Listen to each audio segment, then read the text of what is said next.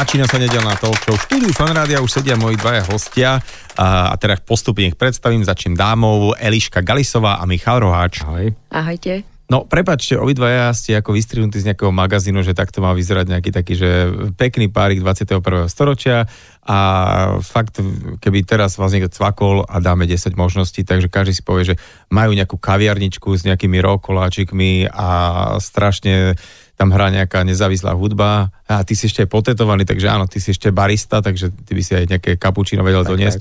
Tak. tak. Ale sranda je to, že vy teda už nejaký ten rok pestujete uh, veľmi tak zdravú samozrejme zeleninu, ale myslím takými nejakými postupmi, ako ich nazvem? To sú aké postupy? Sú to sú regeneratívne. Regena, regeneratívne. regeneratívne. Takže budeme sa dnes rozprávať o regeneratívnom polnohospodárstve. Mm. Ťažko sa to vyslovuje, takže je to, že RPčko, dobre? Mm akože skrátime okay. to. A, ale mňa predtým zaujíma to, že uh, ako ste sa vy k tomu dostali, lebo vy teda zrovna nie ste také, že dedinské typy. Ja teba poznám ako kaderníka, dokonca takého vychyteného. Eliška, ty si čo robila predtým? Ja som robila asi úplne všetko. No dobre, tak holka pro všechno. Nie, na posledné zamestnanie bolo dokonca v, v gastre, ako gastromanažer. Predtým to bol castingový režisér, takže... Proste si robila na úplne inom poli, v nejakom takom, ano. že kvázi, že eventovom a, a tak ďalej a tak ďalej.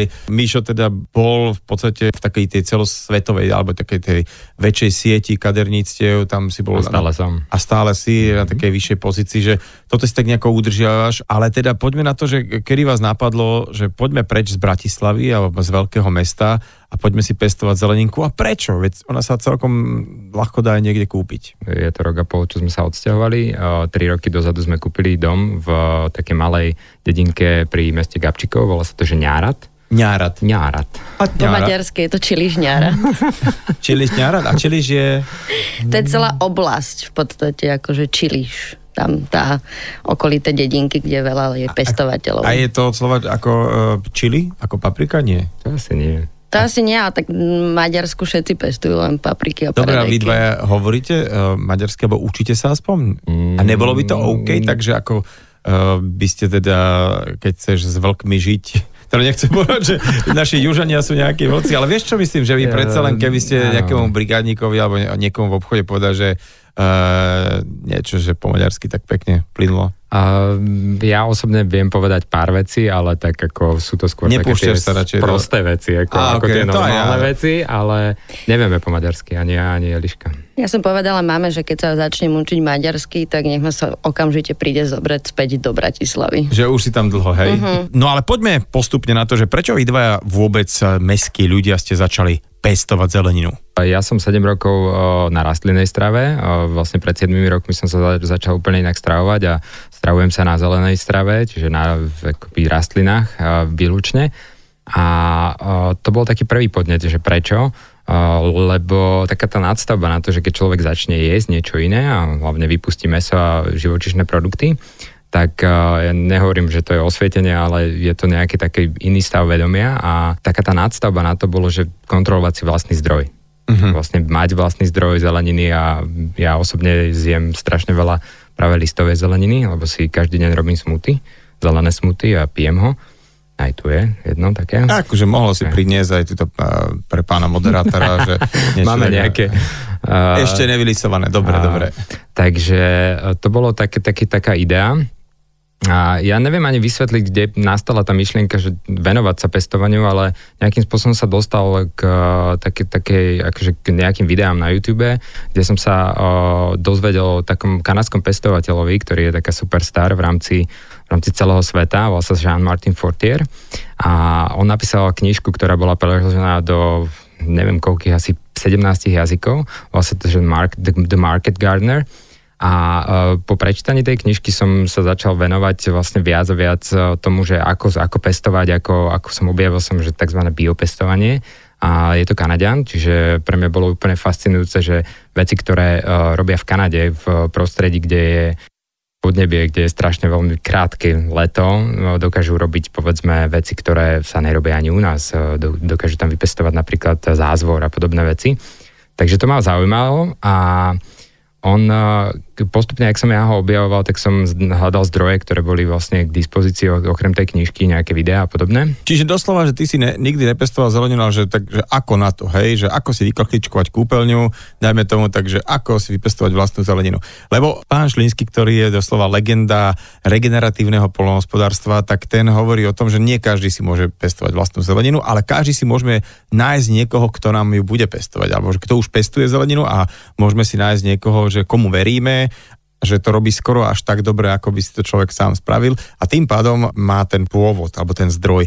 A ty sa teda rozhodol, že nikoho hľadať nebudeš a že si ideš akože sám, hej? Tak, o, tak dneska je veľmi, veľmi také o, relatívne komu veriť, lebo proste keď človek vie, čo s tým robí o, a ako to pestuje, akým spôsobom, čo do toho dáva, plus to, že dáva, dáva do toho tú prácu a ten svoj čas a vlastne výsledky, ktoré potom vidí, je samozrejme na, na tej úrovni viac menej sa uspokojí s tým, že čo urobí a to bolo dôležité pre mňa, že mať na tým kontrolu a získať tú kontrolu nad tým. Jedna z vecí vlastne, prečo som si vás zavolal, bolo tak možno trošku namotivovať uh, ľudí, alebo teda opýtať sa vás, že ako je to s pestovaním, že či uh, naozaj treba, ja neviem, 6 vysokých škôl byť jadrový fyzik alebo byť z nejakej takej tej polnohospodárskej rodiny alebo sa dá teda naučiť naozaj za pár sezón to pestovanie tak, že sa už môžeš považovať, že ja som pestovateľ? Mm, ja myslím, že áno, dôležitý je zdroj. Ja som práve tým, že som e, toho Jean-Martin Fortiera objavil on e, v čase, kedy ja som sa začal tomu venovať, e, urobil takú online nový taký masterclass,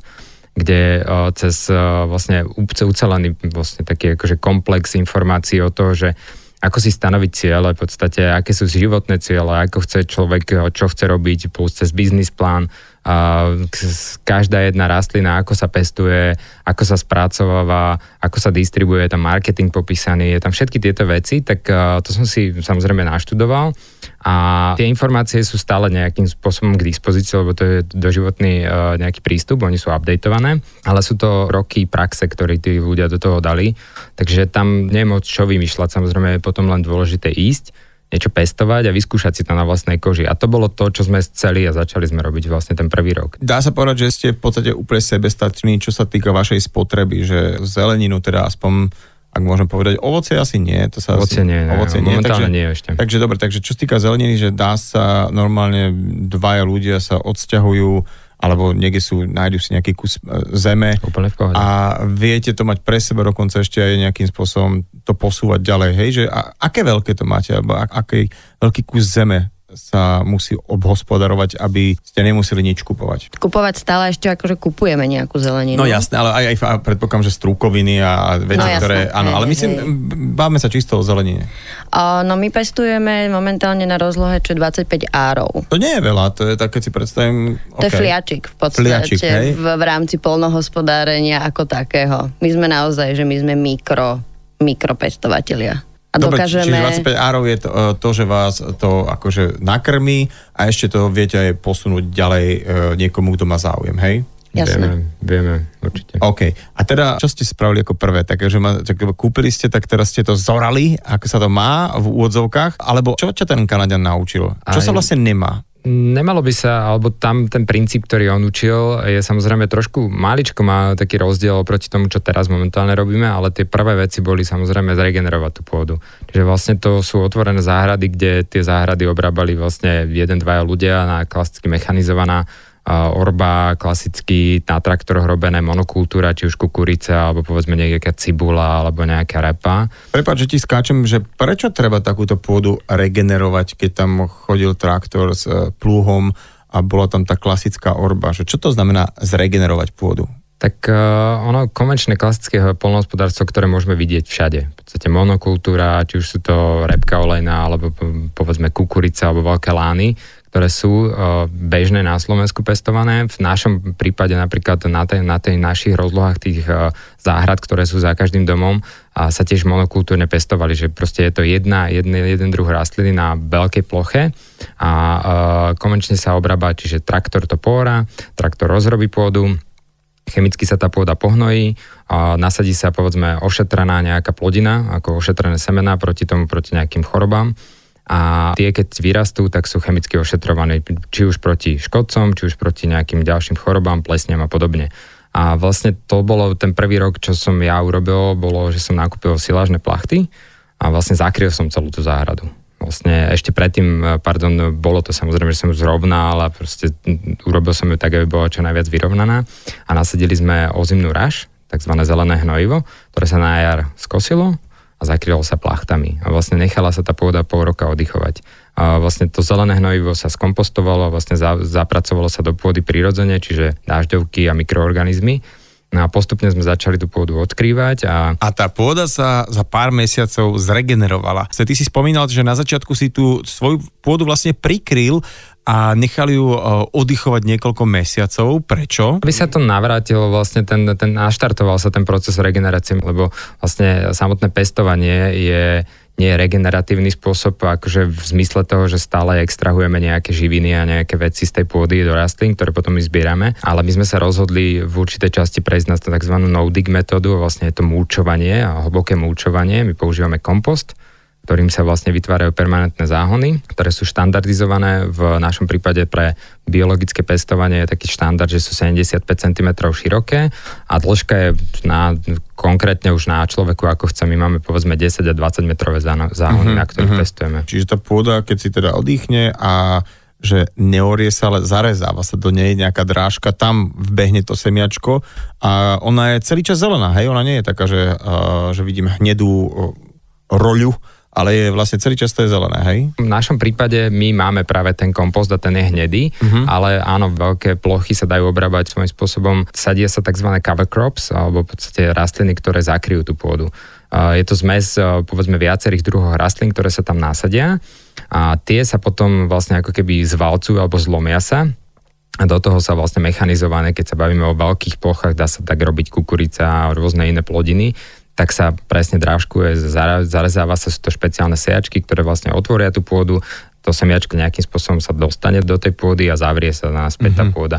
V našom prípade je to mulč. Mulč si definujeme teda pre nezahradkarov, že to je vlastne čokoľvek, čo je pokosené, hej? Či už mulč tráva, môže byť, listie, hej? môže byť presne tráva, listie, uh, môže to byť štiepka, môže to byť kompost, uh, môže to byť slama. Či nejaká uh, organická hmota, ktorá áno, je na vrchu a vlastne rovno do toho. A čo teda sa deje s pôdou a vôbec so všetkými živinami, keď je to naopak ako keby obrábané hlbokou orbou? Lebo vieme teda, že čo je asi veľmi logické, že všetká voda veľmi rýchlo uh, sa odparuje Evaporuje, a tým pádom uh, hrozí erózia. Vlastne sa... Aj máme veľmi zerodované pôdy. Uh-huh. A, jedna narušenie vlastne z samotnej štruktúry. Keď uh, si človek dneska pozrie v Google, napríklad nahodíme si do Google, že štruktúra pôdy, tak vybehnú rôzne obrázky, či už sú to v podstate nakreslené alebo nejak odfotené veci, tak je prirodzená štruktúra. Je to vrchná vrstva vlastne pôdy, ktorá je najzdravšia a najviac výživná. Tam sa nachádza najviac života, v podstate mikroorganizmov, podobné veci a vlastne postupné tie štruktúry pôdy, ktoré sú prirodzené a vrstvy, ktoré sa vytvárajú,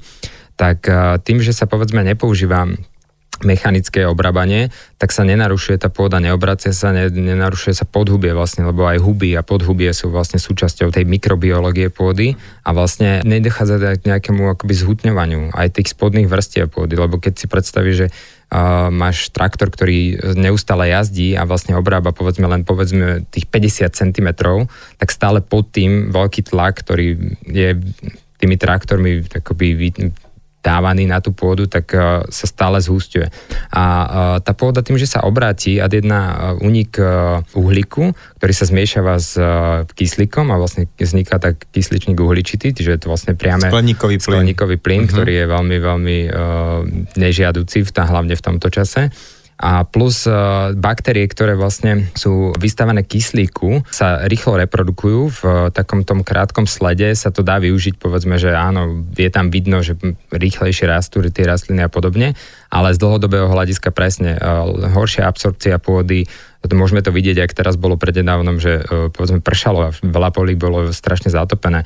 Vlastne to, akým spôsobom padá kvapka na zem, na tú pôdu a odráža sa, není, neabsorbuje to, tak vlastne odmýva tú najvrchnejšiu a najzdravšiu časť pôdy. A pri, e, sú také akoby štatistiky, že pri jednom hektáre je to až 10 tón vlastne tej vrchnej pôdy sa stratí A vlastne, keď si predstavíme, ako dlho trvá, povedzme, 1 mm na jednom hektári vybudovať, tak je to niekoľko ro- rokov. Vlastne musíme ako keby budovať tú vrchnú vrstvu tej pôdy, ten topsoil, takzvaný. Mm-hmm. A preto je dôležité chrániť a neustále v podstate mať niečo v tej zemi zasadené. Má vôbec takýto spôsob obrábania pôdy, keď je stále v tej pôde niečo nasadené, zasadené, stále je pokrytá nejakou zelenou vrstvou, nejaký pozitívny alebo nejaký iný dopad na, na klimu, teda respektíve, aby sme zastavili produkciu uhlíka a vôbec ako je na tom polnohospodárstvo versus e, skleníkové plyny?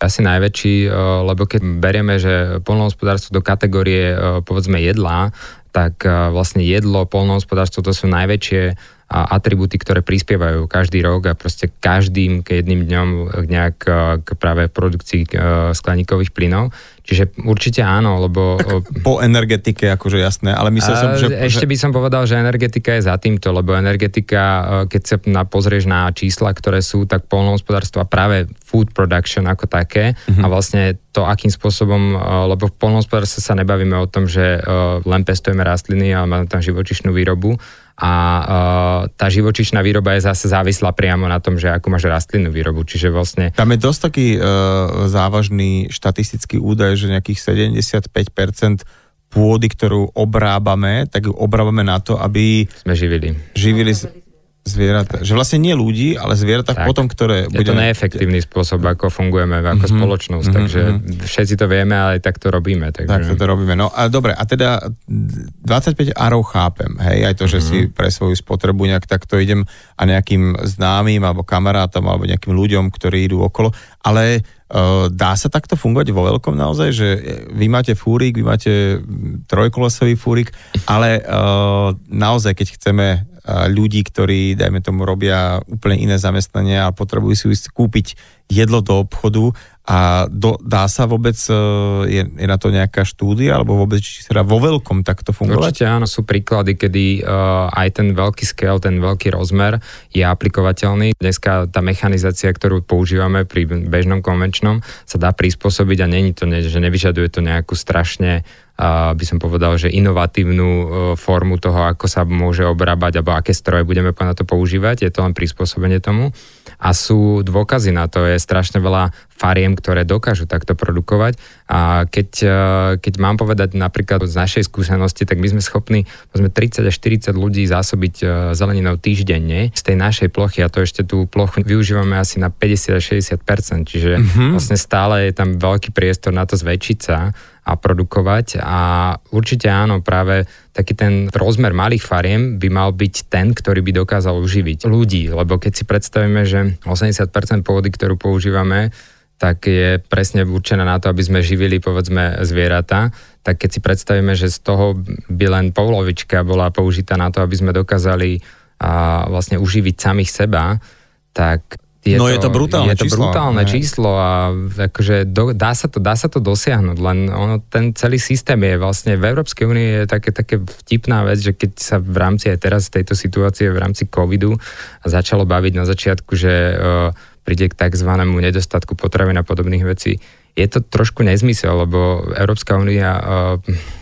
nadprodukciu vytvára a nie, že nemá dostatok. Čiže my vytvárame nadprodukciu a vlastne aj odpad e, z jedla je veľkým problémom, čo sa týka práve e, klimatickej zmeny. Čiže vlastne všetky tie veci a všetky tie čísla, keď sa na to človek pozrie, tak uh, sú práve naopak, ako sa niekde hovorí. Takže mm-hmm, určite, mm-hmm. určite sa to dá meniť. No. Uh, Eliška, teraz k tebe, lebo naozaj ty si baba jak vystrihnutá z magazínu o mestskom živote. Ako teda vlastne ty zvládaš, ako ťa baví ten život na dedine, na poli, že ako si sa do toho vžila vôbec? Môj veľmi blízky okruh ľudí, aj samozrejme rodiny, do dnešného dňa neverí, že kde som sa to ja ocitla a čo vlastne my robíme. A na druhej strane vlastne jedným dýchom dodávajú, že uh, vlastne takú viac akože ukludnenú a takú akože upokojenú ma nevideli. Takže má to veľmi blahodárne účinky asi na môj psychický stav.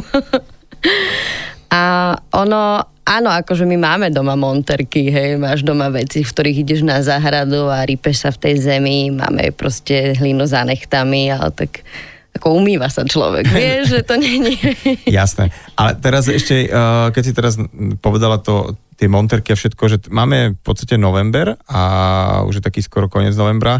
Čo uh, máte teraz na práci? Lebo je to z veľkej časti taká sezónna robota, že čo v tých zimných mesiacoch robí farmár na Slovensku, alebo taký mikrofarmár? No my ešte stále máme na záhrade zeleninu, niektorá ešte dozrieva, niektorá bude vlastne prezimovávať sa, čiže bude zbieraná až na jar. A tam je stále čo robiť, že proste stále sa tam Viete prehrať. Dá, hej, dá sa tam zabaviť. A my v podstate m, mm, pravdepodobne do konca novembra budeme ešte schopní produkovať a nejakú zeleninu vlastne aj distribuovať alebo proste mať ju na svoj užitok. A v decembri to už potom zazimujeme, v januári oddychujeme a vo februári začíname vlastne plánovať celú budúcu sezónu. Čo škodcovia alebo nejaké choroby, alebo že a, ako s týmto si rozumie a, tá zregenerovaná pôda versus taká pôda, ktorá v podstate naozaj stojí iba na nejakých umelých hnojivách? Tak ono, tá špirála, ktorú sme začali vlastne tou chemickou revolúciou alebo tou polnospodárskou revolúciou, že vlastne sme závisli na tých chemických hnojivách a chemických postrekoch a zároveň narušenie tej samotnej pôdy je veľký problém v tom, že zabijame tam život vlastne mechanicky, či už huby, či už rôzne vlastne tie baktérie tým, že vlastne ich vystavujeme kyslíku a na, plus potom dáme do toho chémiu a, tak keď toto vypustíme, tak vlastne čím zdravšia pôda, tým zdravšie sú aj rastliny. Keď sú zdravé rastliny, dokážu sa nejakým spôsobom chrániť aj prirodzene a nevy, nevypudzujú, lebo a, je taký, taký klasický, napríklad ja som bol úplne prekvapený, keď som sa tomu začal venovať, a, že keď je teplo, tak ako človek, tak aj rastliny e, prechádzajú povedzme takou formou, ako keby sa potili a vlastne oni začínajú, začínajú vylúčovať uh, infračervené, uh, teda ultrafialové lúče, ktoré potom lákajú vlastne uh, predátorov, teda škodcov. A v tom systéme, ktorý biologicky vlastne, keď pestujeme akoby týmto spôsobom, že nepoužívame chemiu a vlastne organicky pestujeme, tak výskyt povedzme škodcov a je prirodzený, lebo vlastne škodcovia znamenajú predátory. Predátory majú čo žrať, vlastne ten e, reťazec vlastne potravinový je naplnený v tom. A choroby, e, choroby fungujú na to, aby tak ako všetko, čo je na tejto zemeguli, vlastne sa skompostovalo. Vlastne všetky uh, také tie vírusy, alebo v podstate nejaké, nejaké, či už sú to hubové ochorenia, alebo proste, keď to nazývame týmto spôsobom, fungujú na to, aby rozkladali veci. Čiže my keď narušíme tú pôdu, tak eh, vlastne roztočíme tú špirálu, ktorá je nekončiaca. A vlastne je to, je to, je to ťažko, ťažko sa potom s tým robí a jediné, ako to tlmiť, že je práve tá chémia, ale uh, práve to, keď je tá zdravá pôda, tá výmena geologická a všetky tie veci, ktoré prebiehajú, a čo, čo robí tá rastlina, ako prispieva vlastne do tej pôdy a vlastne tá výmena mikroorganizmov a rôznych uh, iných živočichov, tak vlastne prispieva k tomu, aby, aby vlastne ani tie choroby neboli. Čiže tá rastlina je potom, ako keby, to máš, ako keď ty budeš uh, nezdravo sa stravovať a alebo proste nebudeš robiť niečo zdravé, tak samozrejme... Tak samozrejme nemôžeš čakať, že budeš fit. To sedí, táto rovnica úplne platí. Dnes sa mi veľmi príjemne rozpráva s dvomi mladými a musím povedať veľmi takými peknými ľuďmi, ktorí vôbec nevyzerajú na to, e, čo robia. Pestujú zeleninu e, na vidieku, na juhu. No a keď si človek všimne takých ľudí, ktorí predávajú zeleninu a, a tvrdia, že to vlastnoručne vypestovali, tak v rámci takého stereotypu si väčšinou predstavíš naozaj človeka, ktorý má s prepačením akože východenú možno nejakú účňovku, tak už nemali čo robiť, tak teraz e, sa pustili do pestovania, ale keď sa potom dáš s týmito ľuďmi do debaty, tak e, si absolútne prekvapený, aký majú rozhľad vlastne o všeličom možnom a kopec informácií sa dozviem a teda nielen o tej zelenine. A ty máš aký pocit, keď sa stretneš s farmármi alebo pestovateľmi tohto nového veku? Tak u nás je ich pomerne málo, ale samozrejme z toho, čo ja vnímam a čo sledujem, aký kontent vlastne sa snažím nájsť, tak sú to fakt ľudia, ktorí majú ad jedna veľmi, veľmi široké vnímanie tej skutočnosti ako takej, že sveta, toho, čo robia, sú, zaujímajú sa o mikrobiológiu, v podstate o, o všetky veci, sú inovatívni. A to mňa fascinuje. Osobne ja som nevidel ľudí, ktorí by dokázali reagovať a promptnejšie, vynaliezavejšie ako farmári, lebo vlastne tá situácia, ktorá ťa prinúti, keď si tam, že niečo chceš urobiť, tak nemáš na to presne nástroj, že OK, že toto je to čo, to, čo bude fungovať. Ty musíš ísť, vyskúšať a nájsť nejaký pre ten kontext daný, ako dané riešenie. Takže v tomto akože veľk, veľký, pre mňa veľký rešpekt. Ja som fakt nezažil ľudí, ktorí by, ktorí by boli inovatívnejší. Lebo ako farmári, Ako hej? farmári. Ako fakt, uh, akože sú aj zruční, sú aj vynaliezaví, proste myslíš na, na Myslel veci. som to trošku aj tak, že uh, tam, kde ste sa pohybovali aj, aj ty, Eliška, že v takomto nejakom kreatívnom priemysle, tak sú extrémne šikovní, talentovaní ľudia, ale veľa aj cestovaní, vieš, ovládajú reči to všetko, že či zrazu, keď ste sa vrhli do tohto, že máte taký pocit, že fíha, no tak sme tu s takými rednecks samými, alebo, alebo naopak, že je to veľmi prekvapivé, že akí ľudia sa venujú v podstate, môžem to nazvať slow food, hej, akože áno, to, je to časť food, tohto áno, hnutia, teda tomu, takému tomu, ako to nazvať, takému No ono v podstate teraz aj my, čo sme, že sme v podstate mladí ľudia, ktorí nejak tak objavili čaro v tomto pestovaní a je stále viacero. Aj teraz, keď proste niekto nám píše, že o, kúpili niekde pozemok a či im vieme dať nejaké rady, že sú to mladí ľudia, ktorí majú buď malé deti a rozhodli sa, že proste nechcú byť v meste, idú preč a chcú si tiež pestovať zeleninu. My sme sa presne včera o tom rozprávali, že tých farmárov alebo rolníkov, že oni majú takú nejakú nálepku, že sú to v podstate jednoduchí ľudia, nehlúpi samozrejme, jednoduchí ľudia, ktorí sú makači a tam to proste končí. A ja keď niekomu poviem, že pestujeme zeleninu, tak kúka na mňa, že a to akože prečo? Za, keď sa dá kúpiť. Keď sa dá kúpiť, hoci kde, hej? A, a že vlastne, a to akože robíš vo svojom voľnom čase, alebo ako, ako hlavne, alebo to prečo? Proste nerozumejú vôbec, že že to je naozaj nadstavba, že to sa človek vzdeláva, že to není, že len chytíš a ani neokopávaš, že neviem, aký nástroj vlastne trháš niečo zo zeme, ale že naozaj sa musíš stále vzdelávať, učiť, čo kedy, nasadiť, ako zbierať proti škodcom, proti všetkému, že to není len tak. A vy takíto malí uh, polnospodári tvoríte nejakú komunitu, alebo keď je ten sobotný trh, dajme tomu, uh, tak uh, potom, keď dopredávate sa, tak si ešte niekam sadnete, alebo ako je to s vami? Máte nejaké združenia? Mali sme veľké šťastie, že nás uh, oslovili ľudia práve z takej organizácie Slow Food Pressburg, a oni vlastne organizujú rôzne, práve oni, ich úlohou je vlastne pomáhať remeselníkom, polnohospodárom a združovať ich pomáhať im eh, pri vzdelávaní a vlastne otvárať im nejaký, nejakým spôsobom eh, priestor, do, aby sa mohli povedzme, prezentovať, aby mohli predávať tie svoje výrobky. A na uh, takom prvom stretnutí, ktoré uh, sme ma- mali asi mesiac dozadu, mesiac a pol to bolo dozadu, kde sme vlastne tiež mali možnosť prísť, sme spoznali strašne veľa akoby zaujímavých ľudí a plus ich stretávame, chodevame na tržnicu. A tam sú v nejakom zástupení a áno, e, komunikujeme s nimi a trošku si robíme taký ako práve taký, taký ten uh, prieskum v tom, že kto je aký, že či sú to ľudia, ktorí tie veci robia fakt oduševnene a chcú ich robiť tak, aby to fungovalo, aby, boli, aby mali z toho radosť, alebo sú to ľudia len, ktorí z toho niečo vyťažiť a väčšinou finančne že áno, v tomto sa stretávame určite áno. OK, ako, ako je na tom legislatíva Slovenska? Je naklonená teda o, takýmto menším o, podnikom alebo teda takým menším o, farmárom? Skôr odpovie, lebo ona konfrontovala nejaké veci v rámci toho, tej, tej legislatívy a je to veľmi zaujímavé. A čo sa týka papierovačiek a byrokracií, tak uh, v podstate ľudia, ktorí nepoužívajú chemikálie alebo postreky a pestujú ide o veľkosť, inak, veľkosť hej, tak sú mimo tabuliek. Tým pádom ty nezapadáš do, do nejakých regulí a oni nevedia, čo s tebou. Nevedia ťa vôbec kategorizovať, že vlastne kto si, čo si a aké veci oni od teba potrebujú, takže máme im, keď ja som písala, že teda požiadavku na štátnu veterinárnu správu, tak no dobre, tak my budeme od vás potrebovať rozbory vody, uh, denníky, kedy postriech, akože striekať. Ale my to nepoužívame. Jakže nepoužívate? Proste už aj tí ľudia, ktorí s tým robia, sú nastavení, hej. že to je ako bežná prax a to proste ľudia musia robiť. No, že tak ale my to nepoužívame.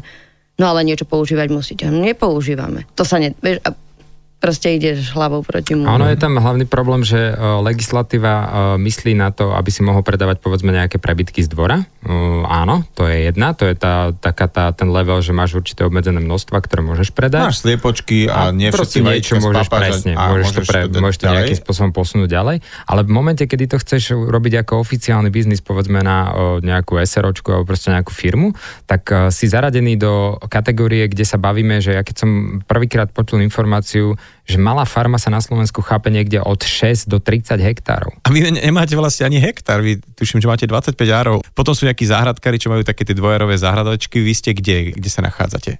my sme niekde fakt, že v strede a áno, je tam, je tam to, že chceme mať o, z toho časom povedzme legitímny biznis a vieme, ako to urobiť, lebo vie, poznáme ten, ten princíp, ako to môže fungovať, ale legislatíva sa tam nevie zaradiť. A to je pre mňa veľmi, veľmi, takže narážame na ten problém, že že tí ľudia ani, ne, ani sa nechcú na to nejakým spôsobom nastavovať, lebo oni, oni berú, že áno, je tu nejaké polnohospodárske družstvo, ktoré má povedzme uh, tisíc hektárov a oni majú povinnosti, ktoré sú v niektorých momentoch tvrdé kontroly a všetky veci, ale uh, nie sú tvrdé povedzme z pohľadu toho, že OK, keď používaš pesticídy, herbicídy a podobné veci, tak uh, ubližuješ životnému prostrediu. Už samotné vlastne obrábanie pôdy je ubližovanie. A ja osobne by som bol rád, keby sa tá legislatíva, nie len slovenská, ale európska, lebo uh, to bolo moje veľké prekvapenie, keď som začal tú európsku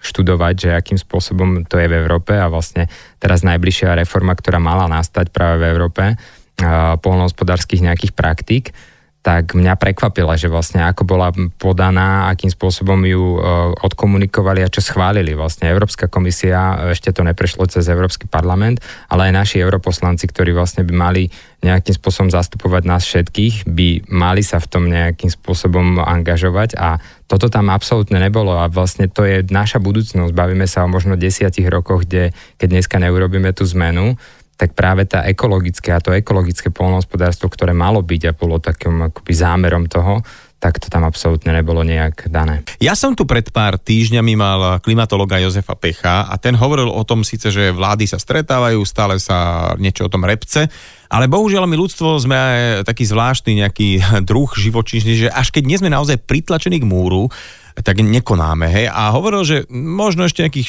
4, 5, 6 rokov, kým sa ten všetok ľad roztopí úplne a kým ešte ako tak to chladí, tak to budeme ďalej ignorovať a potom už môže byť aj neskoro a už v podstate nebudeme nič iné robiť na planete, ako zachraňovať klímu. A to je to o nás všetkých, lebo v podstate my máme pocit, že mal by na nás e, riešiť e, niekto. Povedzme, že OK, že nejaký, nejaká vláda, nejaký parlament rozhodne, ale naše každodenné nejaké činy a práve jednoducho to, akým spôsobom my povedzme utratíme svoje peniaze a čo podporíme, mm-hmm a je najväčší, najväčšia hybná sila, lebo vlastne keď sa rozhodneme, že podporíme ľudí, ktorí povedzme v tom, tej našej sfére polnohospodárskej a poctivo riešia tie veci a robia veci, ktoré sú poctivé a dobré, a bez toho, aby nejakým spôsobom mali veľmi, veľmi zničujúci dopad, tak je to na nás. Ako, ako každý jeden či už e, proste každý deň musíme trikrát jesť a vlastne to je to najjednoduchšie, že ako zoberieme naše peniaze, ťažko možno zarobené a ako ich utratíme, čo zjeme. A to je, to je znova nejaká pyramída, na ktorej stávame v podstate, že čo všetko dospeje. Takže k tomu, aby sme, aby sme my boli v konečnom dôsledku za to odmenení. Či už zdravotne, alebo v podstate, či už tá klíma a celé to prostredie. Takže je to, je, po, z môjho hľadiska ten princíp je strašne jednoduchý. Takže len treba to, treba to vedieť aplikovať a vedieť sa treba na, na to dívať, lebo aj v tom polnospodárstve tie princípy sú není ťažké. Aplikovať ich je ťažké. Ale princípy ako také sú strašne jednoduché. Ono aj ako človek, presne čo si povedal, ako my jednotlivci to máme v podstate jednoduché, že všetko sa dá začať robiť teraz. Uh, musím povedať, že keď ťa teraz počúvam a keď uh, ťa spomeniem nejakých takých 10-15 rokov naspäť, keď si ma striával, tak je to strašný taký shift, taký posun, čo je strašne super. Mm-hmm. A uh, tak niekedy nechcem povedať, že to je taká vysoká škola života, lebo teraz uh, sa to tak veľmi často pejoratívne berie do úst, ale naozaj uh, kiež by na vysokých školách uh, tiež začali sledovať možno nejaké tie informácie zvonku a keby aj na týchto polnohospodárských školách rôznych ťahali také tie nové veci a neberali to tak, že však už tak sa to robilo 20, 50, 40 rokov, no robilo sa to žiaľ zle. A ja mhm. verím, že, že nás čaká aj vďaka tomu, že kopec ľudí sa snaží nejak inak na, na, na tejto veci pozrieť e, stále len pozitívna budúcnosť, že ešte aj s tou klímou nejakým spôsobom zatočíme a že to nejak zastavíme. Veľmi pekne ďakujem za vás čas. A ešte raz e, Eliška Galisová a Miško Roháč boli mojimi hostiami v nedelnej talk show. Ďakujeme, pekný Ďakujeme, deň. pekný deň.